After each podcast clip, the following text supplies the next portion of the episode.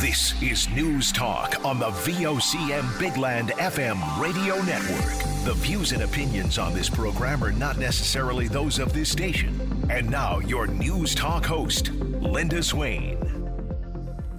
Well, good afternoon, everyone, on this uh, beautiful but cool Tuesday afternoon. Again, uh, Claudette, I have to check in to see what day it is of the week.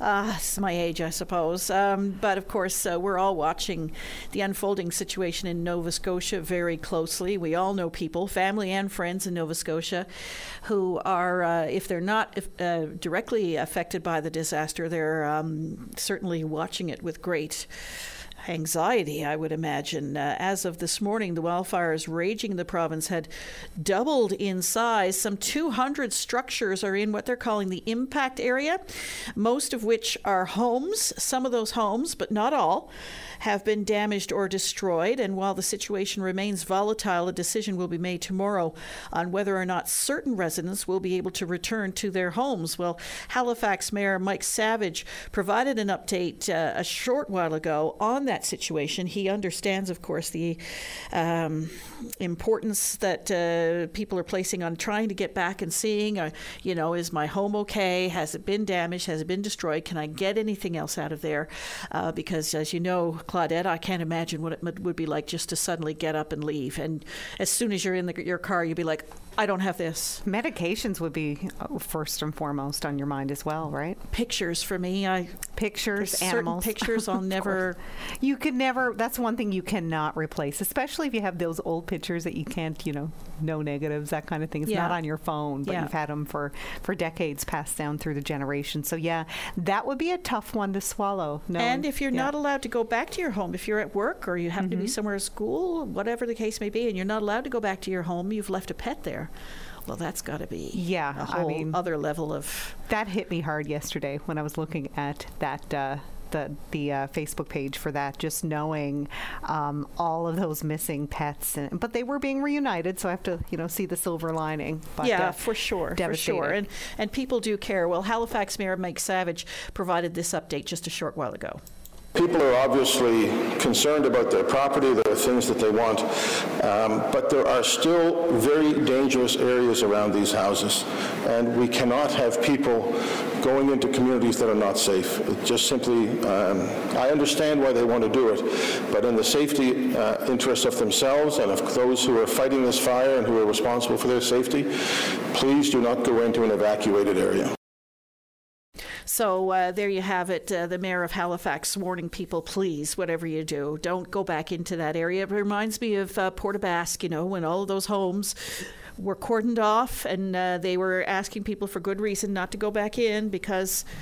You know the structural integrity of the home had been uh, compromised, or whatever the case may be. So, uh, yeah, our, our you know our thoughts certainly with uh, the people of Nova Scotia right now, and so many people. I mean, I know dozens of people up in Nova Scotia, so I can't stop thinking about you guys.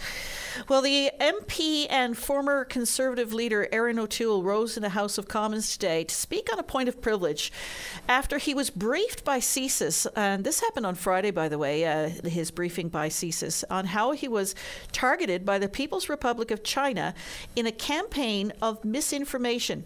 Today's point of privilege comes amid continued questions and concerns related to alleged foreign interference in the Canadian democratic process and an NDP motion to have David Johnston removed as the special rapporteur looking into the matter. These um, allegations and concerns have been swirling for some time now about um, alleged political interference in the last political election. Well, O'Toole was very clear that he had far more detail, but chose not to reveal it so as to, uh, one, protect the methods used by CSIS in their intelligence uh, gathering, and two, not to identify po- potential sources. Here's what he had to say in the House of Commons. That said, I will break the nature of the threats identified to me by CSIS into four distinct categories of threats. Each of these threats were intended to discredit me, promote, promote false narratives about my policies, and to severely obstruct my work as a Member of Parliament and as leader of the official opposition. The numerous examples also demonstrate that there was an orchestrated campaign of foreign interference in the 43rd Parliament and into the 2021 general election. The first category of threat is related to foreign funding, specifically the payment of funds by the Chinese Communist Party through the United Front Work Department to create specific products of misinformation on me as a Member of Parliament and as leader of the Conservative Party of Canada. The second category of threat is related to human resources, specifically the use of groups of people working for or aligned with the United Front Work Department in Canada. They were organized and directed by a foreign state to amplify misinformation efforts and undermine my work as a member of this chamber and as leader of a parliamentary caucus. The third category of threat is related to foreign controlled social media platforms.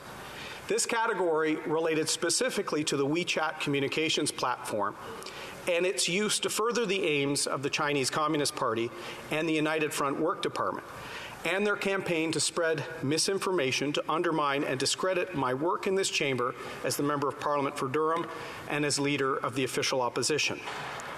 The final category of threat outlined to me, Madam Speaker, is related to voter suppression.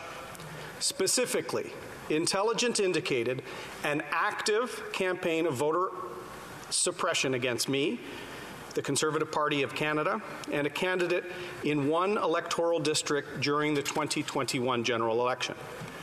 I must acknowledge at this point, Madam Speaker, that I also believe my privileges as a member and officer of Parliament were infringed by the government's unwillingness or inability to act on intelligence related to foreign interference. The briefing from CSIS confirmed to me what I had expected, suspected for quite some time that my parliamentary caucus and myself were the target of a sophisticated misinformation and voter suppression campaign orchestrated by the People's Republic of China before and during the 2021 general election. So that's uh, former Conservative leader Erin O'Toole, uh, MP with the Conservative caucus in Ottawa, outlining uh, to a degree what he was briefed on by CSIS late last week concerning um, his being targeted by the People's Republic of China. And if you recall, uh, Erin O'Toole, as leader of the Conservative Party, was an outspoken critic of the Chinese government. And uh, he made it clear in the House of Commons today that he was told that he will continue to be targeted by the People's Republic of China. And he would not go into detail on the specifics related to those threats, but he did just outline. Uh, in generalities, what was going on there um, in the House of Commons today. Very interesting. And if you have any thoughts on that, you're certainly welcome to give us a call. Well, Claudette, I want you to cast your mind back. Cast it back now, if you can, into those murky halcyon days of post secondary. Oh, post secondary? that is a while back. Oh my goodness. Um, Decades. Me as well. But uh, wow, you got to share with the excitement of convocation ceremonies. Do you know, I was thinking about that the other day. I was quite embarrassed. I was thinking to myself, all of these people perhaps can go back into their memory and remember what it was like to convocate. I've convocated a few times and I do not remember what it was like going across the stage. I do not have one memory of it at all. Neither do I, only because I didn't convocate. I was like, yeah, no, this is not for me. But I mean, it's just, you know, you're going across, people feel that it's really impactful. I mean, it's life changing. Yeah. Uh, but I just, I don't even know if I remember crossing the stage. Nerves? Or I think it was just a ceremony. You know, it's a ceremony. Yeah, you know really what it is. is too. I think it's like when you graduate from say grade twelve or, or something like.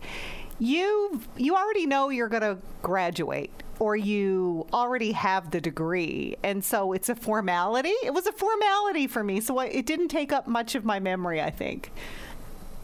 But exciting nonetheless. can't. I can't even go there. I feel you like just I'm not. pooped on my whole I'm premise. so sorry about that because I feel like I'm not in the norm. so we'll just bypass my own memory and go to your story. No, no, that's fine. That's fine. No, I get it. I totally Yeah. get it. Uh, because uh, if I had convocated myself, I probably would have felt exactly the same thing, way. It's a it's a formality. More exciting maybe for the parents. Yes, you Right? are right because they have such huge expectations for Right? you. It's a big deal. like, They're probably yeah. telling their friends. And time for you to move out now. yeah, it's another step. Changing the locks. See you later.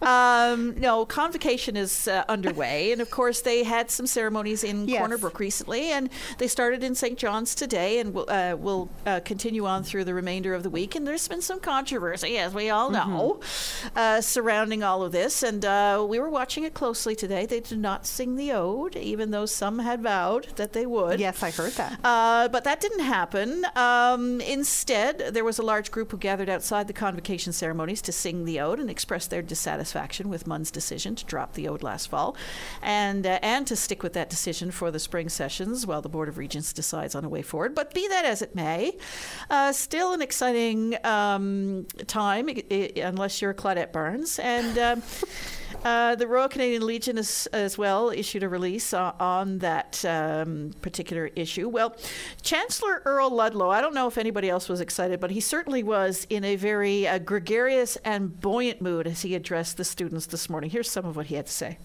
My name is Earl Ludlow, and I have the privilege of being the Chancellor of Memorial University. Congrats, students, you did it. That's, uh, that's uh, there's only one way to say it. There we go. Come on, there we are.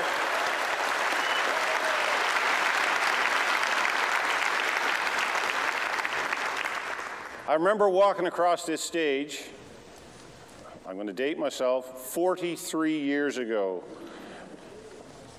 As a, uh, I received my Bachelor of Engineering degree. And that's all I remember about it is in the book. I was so nervous.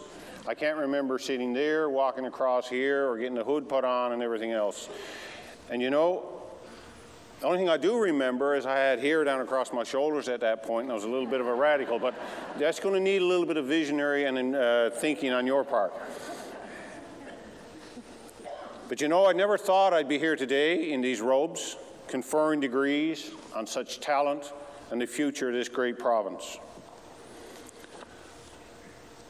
I'm still just a Joe Batt's Arm boy at heart.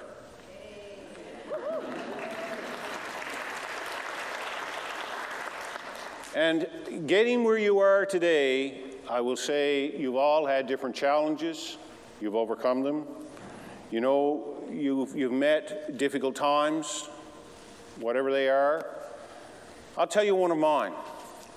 And some of you are going to hear this a dozen times probably in the next week, but I keep telling, and I keep telling about failures of myself, so maybe it's good for the soul. Term seven engineering midterm exams, I failed every one of them and threw my books in the garbage. And my mom and dad were pretty, uh, what do I call, eh, pretty logical people, pretty, you know, just take your time, Earl, so on, so on, so on. Anyway, eventually they found their way out. The thing I didn't realize is I had written a 49 average. Everyone else had written below 49. So I will tell you, don't be too hard on yourself. You have succeeded. You've stuck with it. You all have your own stories, and you have your own moments. But you are now a part of the class of 2023, and every one of you is an individual who have followed your own path to convocation. So there you go. Uh, Chancellor Earl Ludlow uh, regaling the graduating students at Memorial University with his stories of long hair and. Uh, a 49 average. but you know, I guess engineering, like you Reach said, for right? the stars. yeah, you'll fall somewhere around that range.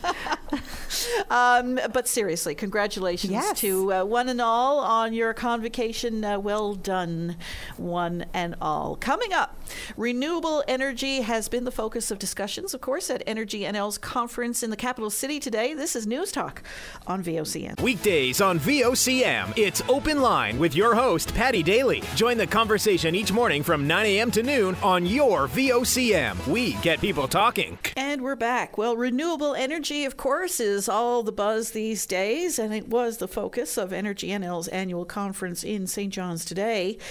Uh, it used to be all about oil and gas, if you recall, but wind and hydrogen dominated discussion today, and there was some conversation on oil and gas as well. Um, with a major announcement coming tomorrow on proposed amendments to the Atlantic Accord, and we'll get a little more detail on that. But the uh, minister responsible, uh, Jonathan Wilkinson, made that announcement just a short while ago.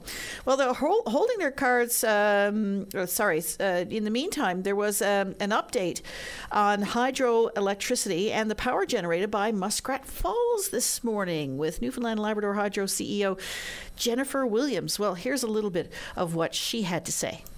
So let's start with the most recent and the most obvious from April 2023. It's done. The final piece of the Lower Churchill project, the Labrador Island Link, was commissioned in April and released for service. Recently, it's been bringing about 500 megawatts to the island, dropping off a bunch of electricity here, and the Maritime Link picks it up and then brings a good amount to our customers in Nova Scotia. We don't need to land more than that on the island here at this time of year because the demand on the island is low. This commissioning was another massive step towards meeting our net zero commitments for our electricity sector.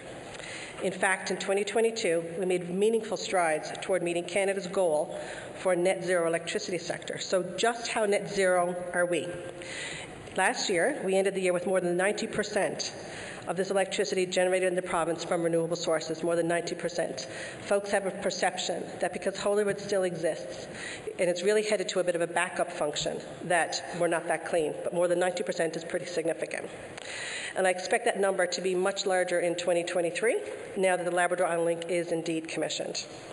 So, one of my favorite headlines from this past year, and I can't recall which news organization wrote it, but it says Labrador Island Link ACES, the 700 megawatt test, paving the way for the Muskrat Falls completion. So, now an obvious question then for residents and business owners alike is what does this mean for electricity rates? With the Government of Newfoundland and Labrador, we're working to finalise how rates will be managed. It's complex, but together we will ensure that the various sources of funding, including the federal funds that you've heard about, are reflected in our rate setting process, and you'll hear more about that in the next year. Next month, we'll be presenting our annual report and financials, and I will say here, as you can see from the headlines shown, in 2022, we had a very good year. You'll see the one there December 12th. Profits soared. That was on a um, third quarter basis. We've had a great, a great year and turned a corner, even I'll say. So, as we evolve, we will ensure that our continued success brings more long term benefits to the province and the people here that live here. So we're not stopping here because we've had a couple of good years. We're not saying job done. We can't stop, and I will say that good headlines are addictive. So what's next? You've heard me say many times that utility planning is never done, which is what I love about utilities. Job security, I'm just joking. But conversations will continue on how we ensure reliability for customers and how we plan to meet the incredible forecasted demand and growth. So, for the next few minutes, I will talk about those last two the demand and growth and the unrivaled opportunities for the people of our province. And that includes all of you here today and the organizations that you represent. Noted here is a quote from Electricity Canada, and I draw your attention to urgency. Since we spoke last year, the global energy crisis has marched steadily on. And in fact, the urgency to address climate change has accelerated. And our own policy, our Canadian targets, are coming at us fast and furious. Don't get me wrong, I am very personally aligned with taking material action. But my point is this there's no slowing down what's coming. The horse has left the barn, as they say. So we have to take action. We have to make decisions to ensure our system, our electricity system, is ready for the rapidly increasing demand. In fact, I think time is running out. But we also have to take the time to learn from our history and make sure we're making the right decision, one that is informed, evidence based for our current and future customers. Copied here are some headlines from across the country. I'll read just a couple. The Toronto Star Ontario confronts the reality of being short of electricity in the coming years. The Montreal Gazette Hard choices will have to be made, Energy Minister warns. Our surpluses have melted like glaciers under the sun of climate change.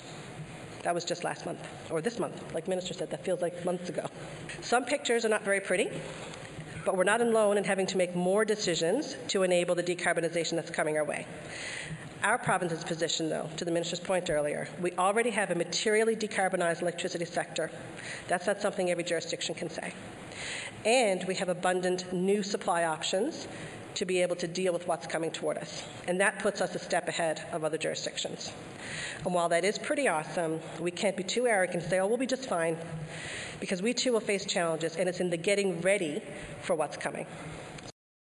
And that is the CEO of Jennifer Will- uh, CEO of Newfoundland and Labrador Hydro. I'm sorry, Jennifer Williams, um, addressing the Energy NL conference this morning. Well, when we come back, a local woman who's fighting to prevent child abuse in uh, calls on the provin- uh, go- sorry calls on the provincial government to introduce a body safety program in the province's schools. This is News Talk on VOCM. Take a break. Join us weekdays from 12:30 to 1 p.m. as we discuss anything and everything that's happening now. It's all on the table during your VOCM lunch break. Thanks a lot, Richard and Claudette. Well, a local advocate is continuing her call for the provincial government, namely Education Minister John Haggie, to allow Newfoundland and Labrador students access to an age appropriate body safety program. Bev Moore Davis joins me now.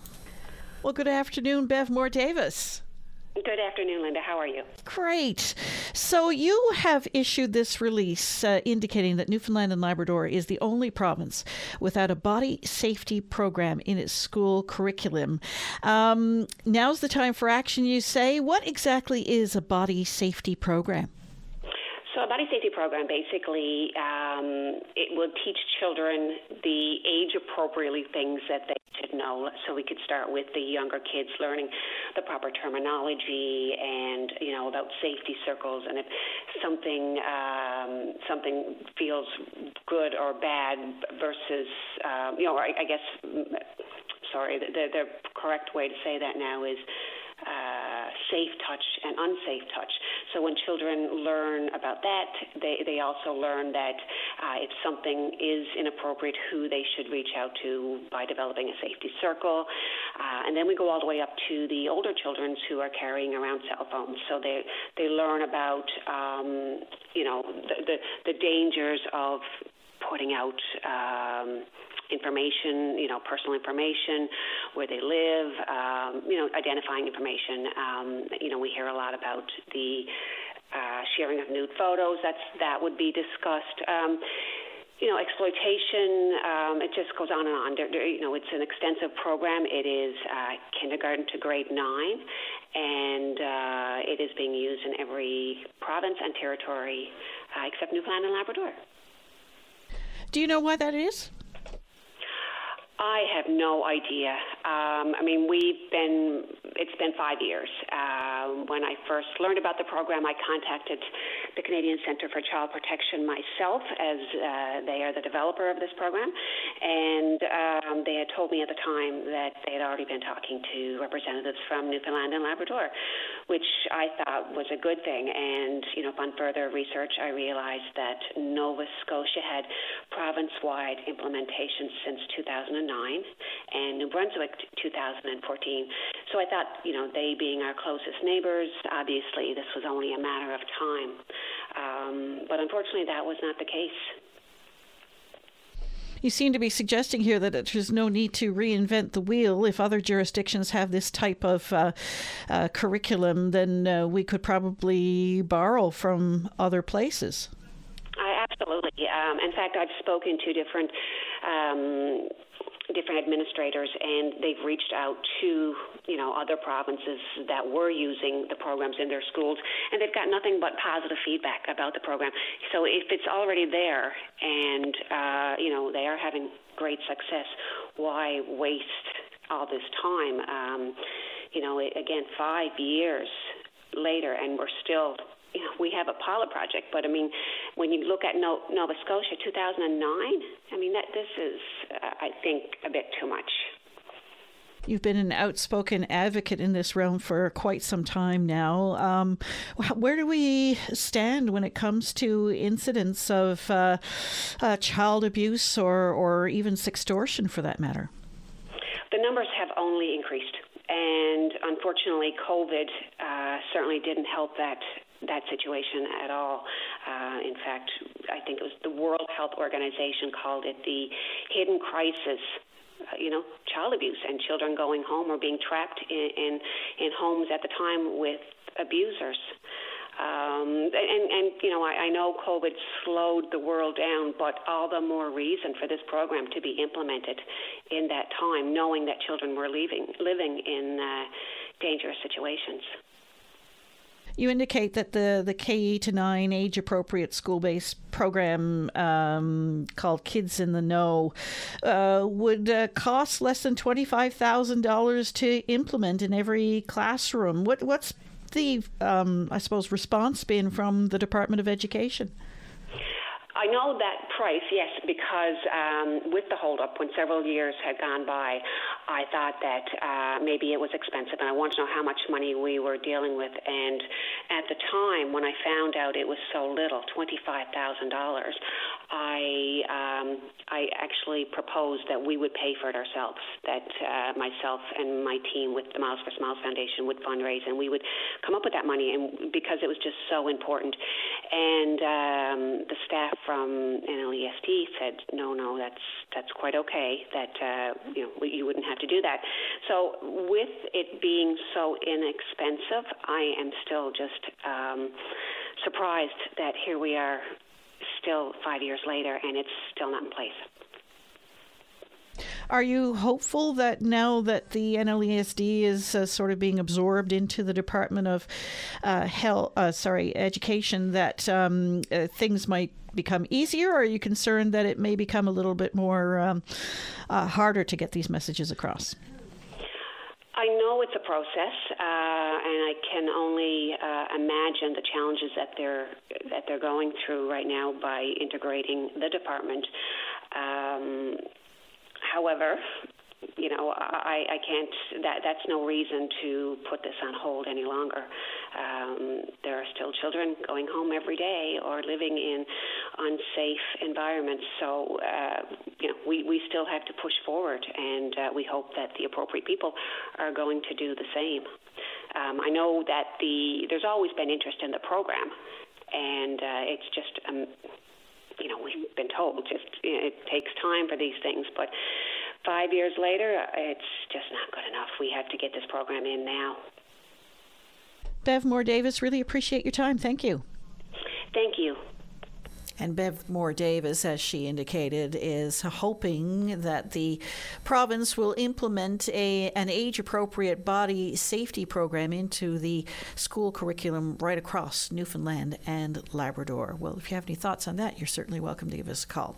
Coming up, taking the reins, a longtime marketing professional takes over one of the regions and, in fact, the country's most successful marketing firms. This is News Talk on VOCM. Join Brian Medore weekdays at noon for a comprehensive update on news from every corner on all levels, newsmakers, weather, and more. Join us on your VOCM at noon. And we're back. Well, after more than 40 years, Target Marketing has a new CEO. Uh, Noel O'Dea has uh, stepped aside. You will recall we've had some pretty lively chats with Noel here in the past. Well, uh, Catherine Kelly takes over from uh, Noel in the top position. Well, hello, Catherine. Hi, Linda. Congratulations. Thank you so much. So, listen, you're filling some pretty big shoes here. Well, uh, my shoes are pretty big, so um, I'm excited. I'm excited to. Uh, I've worked with Noel O'Dea, uh, the founder of Target, for 25 years uh, as an agency. We're celebrating our 43rd year this year, um, and uh, so yeah, Noel O'Dea has big shoes, but so do I. So it's an exciting time. Absolutely. And uh, myself and Noel have had some really great, rollicking conversations in the past. So uh, tell us a little bit about uh, this uh, trajectory you're on. how did you How did you get started in the business? Well, I um, did my business degree at MUN, and uh, when I graduated, I worked in Toronto at Nortel. And had I stayed, I might be like Mark Critch in uh, the movie Blackberry, but I didn't. I moved um, back home to Newfoundland, and um, because I felt that in a marketing profession, why would I be anywhere else, knowing how creative uh, Newfoundland and St. John's in particular is?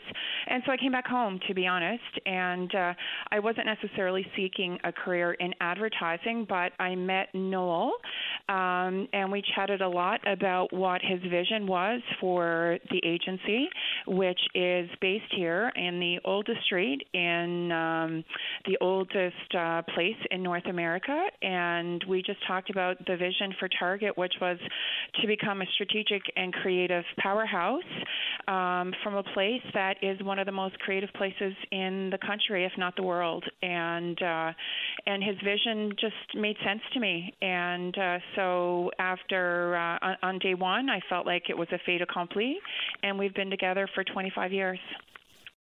So, uh, it, it, like you said, 25 years. I mean, so you've been uh, part and parcel of this vision for a very long time. Absolutely, yeah. I like like I uh, say to the team here, I didn't create Target. Uh, Noel is our agency founder, and I didn't create it, but I've certainly um, I'm aligned with the vision, and I've been here. I've worked on almost every single brand, and there's been a hundred, if not hundreds, of brands that we've um, repositioned and brought to life over Target's um, history, and I've been a um, a fairly significant part of it with the rest of the Target team. So absolutely. So, where do you hope to take this all now?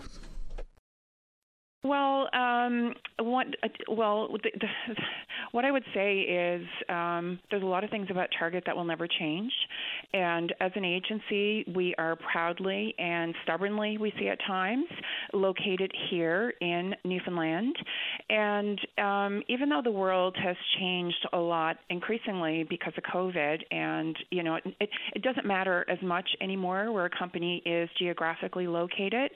Being located here in Newfoundland is our secret ingredient because we are um, a creative and strategic agency, and being in a place that really has such a creative and cultural ethos that is unique and filled with ingenuity and resilience, and the way that we look at the world is very real and authentic. All those ingredients that brands and businesses and companies need now more than ever, especially with chatbot GPT and AI, and you don't know what's real or what to believe. Um, so, a lot of the things about our core vision, frankly, will never change. We are here and we're deliberately going to stay here. And we look for clients that think the same way that we do, which is looking for big ideas, looking for a different perspective on their business, looking to take the path less traveled. And so, as we look to the next chapter in Target's 43 year story, we're actually the longest running independent in, in Canada, which is pretty significant. Um, it's easier to say, you know, the things that won't change because at the end of the day, this is another chapter in Target's story, but it's not a it's not a new target. It's simply a new a new chapter in the story that is Target. You mentioned uh, COVID and the impacts that that's had and how it's changed the way we do things. And it strikes me that, um, probably for practical reasons, it seems to me that advertising in particular has become so bland. Uh, I'm not sure what's happened, but the creativity seems to have been sucked from it uh, due to COVID, and maybe for entirely practical reasons. Uh, have you noticed the same? Like, do you find that there's a bit of a dearth when it comes to creativity out there? Absolutely, Linda, and, and it's um, thank you for bringing that up. To be honest, so during COVID, one of our clients was actually the St. John's Board of Trade, and we worked with Anne Marie and the team there on a shop local campaign. And when we looked at the landscape, the reality was, you know, a lot of advertising had become exceptionally bland for a number of reasons, and we saw the opportunity to inject a little bit of life, a little bit of fun into the advertising. So the campaign was called "Don't Get de and I'm not sure if you've seen it or any of your uh, listeners, but the campaign. Oh, well familiar with it. Yeah, absolutely. Yes, and so it was based on a you know a, a, a, a unique insight for for Newfoundland, uh, but really the the overarching arc of it was to break through the clutter because advertising had become so bland and laissez-faire and wallpaper during COVID, and um, but you know what? That's one of our universal drivers in general as an agency, which is the reality is lots of research says this 95% of communication is ignored. And as an agency, we live for the 5%, for the work that's not going to be ignored, that's not going to be bland, that's not going to be wallpaper. And uh, COVID certainly amplified, you know, the amount of wallpaper in the space. We all started taking ourselves very seriously, and nobody wanted to take risks, really, which we can appreciate as, as human beings. But in terms of communication, safe advertising is risky business. And um, so we saw the opportunity, which is frankly another, you know, another benefit of, of who we are and where we are. We just look at the world a little bit different. And we don't rest on our laurels as Newfoundlanders and Labradorians. And uh, yeah, so yes. Um, yeah. so you're going to haul advertising back out, kicking and screaming, back out of the jaws of COVID. Absolutely. And and actually on that note, we just launched a brand new campaign today for St. Bonaventure's College. And uh, the goal with that campaign is also let's break through the clutter, let's reposition a um, um, an independent school who has a pretty long-standing tradition in um, St. John's, and the school has turned into something very dynamic and new, and is and is looking forward. And we're excited to be their partner and, and help reposition them. Well, Catherine Kelly, congratulations on this uh, uh, wonderful new position that you're taking, and uh, all the best to you now in Target. Oh, thank you so much, Linda. It was wonderful having a quick chat. And uh, Catherine Kelly uh, taking over as CEO um, after more than 40 years from founder Noel O'Dea. So, uh, congratulations to her. and We look forward to hearing some of those uh, great new ads uh, they will be continuing to create. Well, we have uh, Giselle is on the line. Hello, Giselle. Hi. How are you? On better days. yeah, what happened? You, your dog is missing. Yes, he, he slipped his collar. I'm at Butterpot Park, site 126, and he slipped his collar, so unfortunately he doesn't have any tags, no phone numbers, nothing on him. And when he decides he's going to take off, he can go. Husky? uh, no, he, he's he's a Basset Griffon. Basset Griffon Vendéen is his breed, so he has the hound dog in him, and he can move. Ah, follows his nose. Uh, so describe him to us, if you could. Uh, he's medium height. He's skinny. He's white and brown, like kind of not really long fur, but kind of a medium fur, length fur. Uh, long floppy ears, long brown floppy ears like a basset. Uh, I, I've went around the park, but unfortunately, cell service up here is really terrible. So if anyone found them, they mightn't even be able to get hold to me on the cell phone. I had to come out of the park to call. So, so um, uh, what's the answer to? What's his name? His name is Rookie, spelled like R O K E Y. Rookie. Uh, Rookie, yeah. All right, and will he answer to his name? Yes, he will. And uh, what what will entice him? Uh, food. like a good dog. Uh, so if you offer him up a little, come here, rookie, and you have a little, you know, treat or something, he might come to you? Yes, most likely. Alrighty. So uh, if somebody gets a hold of Rookie, what should they do? I'll give you. Uh, I'll give you two. Well, if, if they're in the park, I mean, it's like 126. If they're not, I'm going to give you my husband's number first. Okay. He's not in, he's not in the park. His number is six nine one zero nine seven two. Yeah. And my number is six nine three four four eight seven. Okay. Uh, he, he said he, he's not wearing his his collar, but he, if someone happens to find him and happens to bring him to SPCA or somewhere, he is microchipped. Okay, that's good to know um, because somebody will no doubt uh, do that. So, uh, Rookie is uh, mostly white, some brown, floppy ears, medium build, um, um, medium length hair, uh, no collar, no tags. Uh, if you find Rookie, he will come to his name and he might come to a cookie or something. And you're at Yes. site 126. And um, if uh, you see him outside of Butterpot Park and you want to give someone a call, 691 0972 or 693 4487. Yes, thank you very much. All right, good luck, Giselle. Let us know how you make out. I will. Thank you. Okay. Bye. Bye bye. Well, I hope she finds Rookie. If he's a if he's a hound, he's following his nose. You know he is. Oh gosh, these stories. oh my! I just yes, I really hope somebody finds him soon. And uh, there are a lot of good people out there, strangers that will just pop by. I'm sure Butterpot and uh, help with the search. I really hope that she does find him. Indeed, and we've got the numbers here if anybody happens to uh, see Rookie on the go. Um, Claudette, is there a, a particular skill or ability No. that you find fascinating, Oh. like some something that somebody else can do that you're just like, wow, I could watch that for hours? Hmm, a skill. Juggling on a unicycle. Why not? I mean, that's pretty impressive. That's You know, a lot of Jeff balls in the air. Smythe, and I hope he's listening now. Oh, he has some talents. in our newsroom. Uh, who, he has he hasn't worked in our newsroom in a little while now. He's, Right. he's gone to school and he's doing really well. Uh, but uh, he used to work with a circus and he used to juggle. That's so impressive to and me. And he didn't show it off a lot, but if you prompted him enough, He'll he would it? give you a little quick demo. This is how it's done. You know, it's really fascinating. I forget how many th- items he said he could Throw in the keep air. aloft Yeah. for a period of time. But I um I always like woodworking.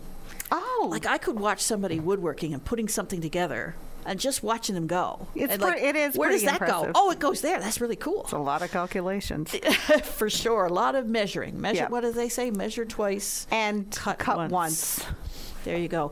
Well, carpenters get a load of this now, uh, and we all saw this unfold before our eyes uh, a few years ago when Notre Dame Cathedral had that terrible fire. Um, carpenters are using medieval woodworking techniques pioneered in building Notre Dame Cathedral more than 800 years ago to rebuild the roof that was lost in 2019 in that fire. So they are going back in time to learn all these skills with That's the wood impressive. and uh, just imagine now, because that was all done by hand. So they're using hand axes uh, to fashion hundreds of tons of oak beams for the framework of Notre Dame's new roof, giving them a new appreciation, and I'm sure it's giving them a very good appreciation for the handiwork that pushed that architectural envelope back in the 13th century. The use of hand tools intended to pay tribute to the craftsmanship of the cathedral's original builders and also to ensure that the centuries old art of hand fashioning wood lives on. But, um, you know, we've got so many tools that do that for us now. Those skills are being lost. They are, and I think there are organizations too, especially in the boat building trade here in Newfoundland and Labrador, that there are people that will keep those alive so that they will not become lost. But it just, you know, involves awareness, bringing it up on your show, perhaps, and uh, it'll hopefully renew the interest in these skills. I think it's very important that they don't become lost. Knitting too. I find that Yeah. uh, uh, my mom and my sister were crocheting. Uh, they're my favorite. Um, the cloths that you use to, to dishwash. You mean the one like I have on my head? Yes. Yeah. Actually, that's exactly the one. The one that you have. I people. She is wearing a. It, it's because you don't find the headphones.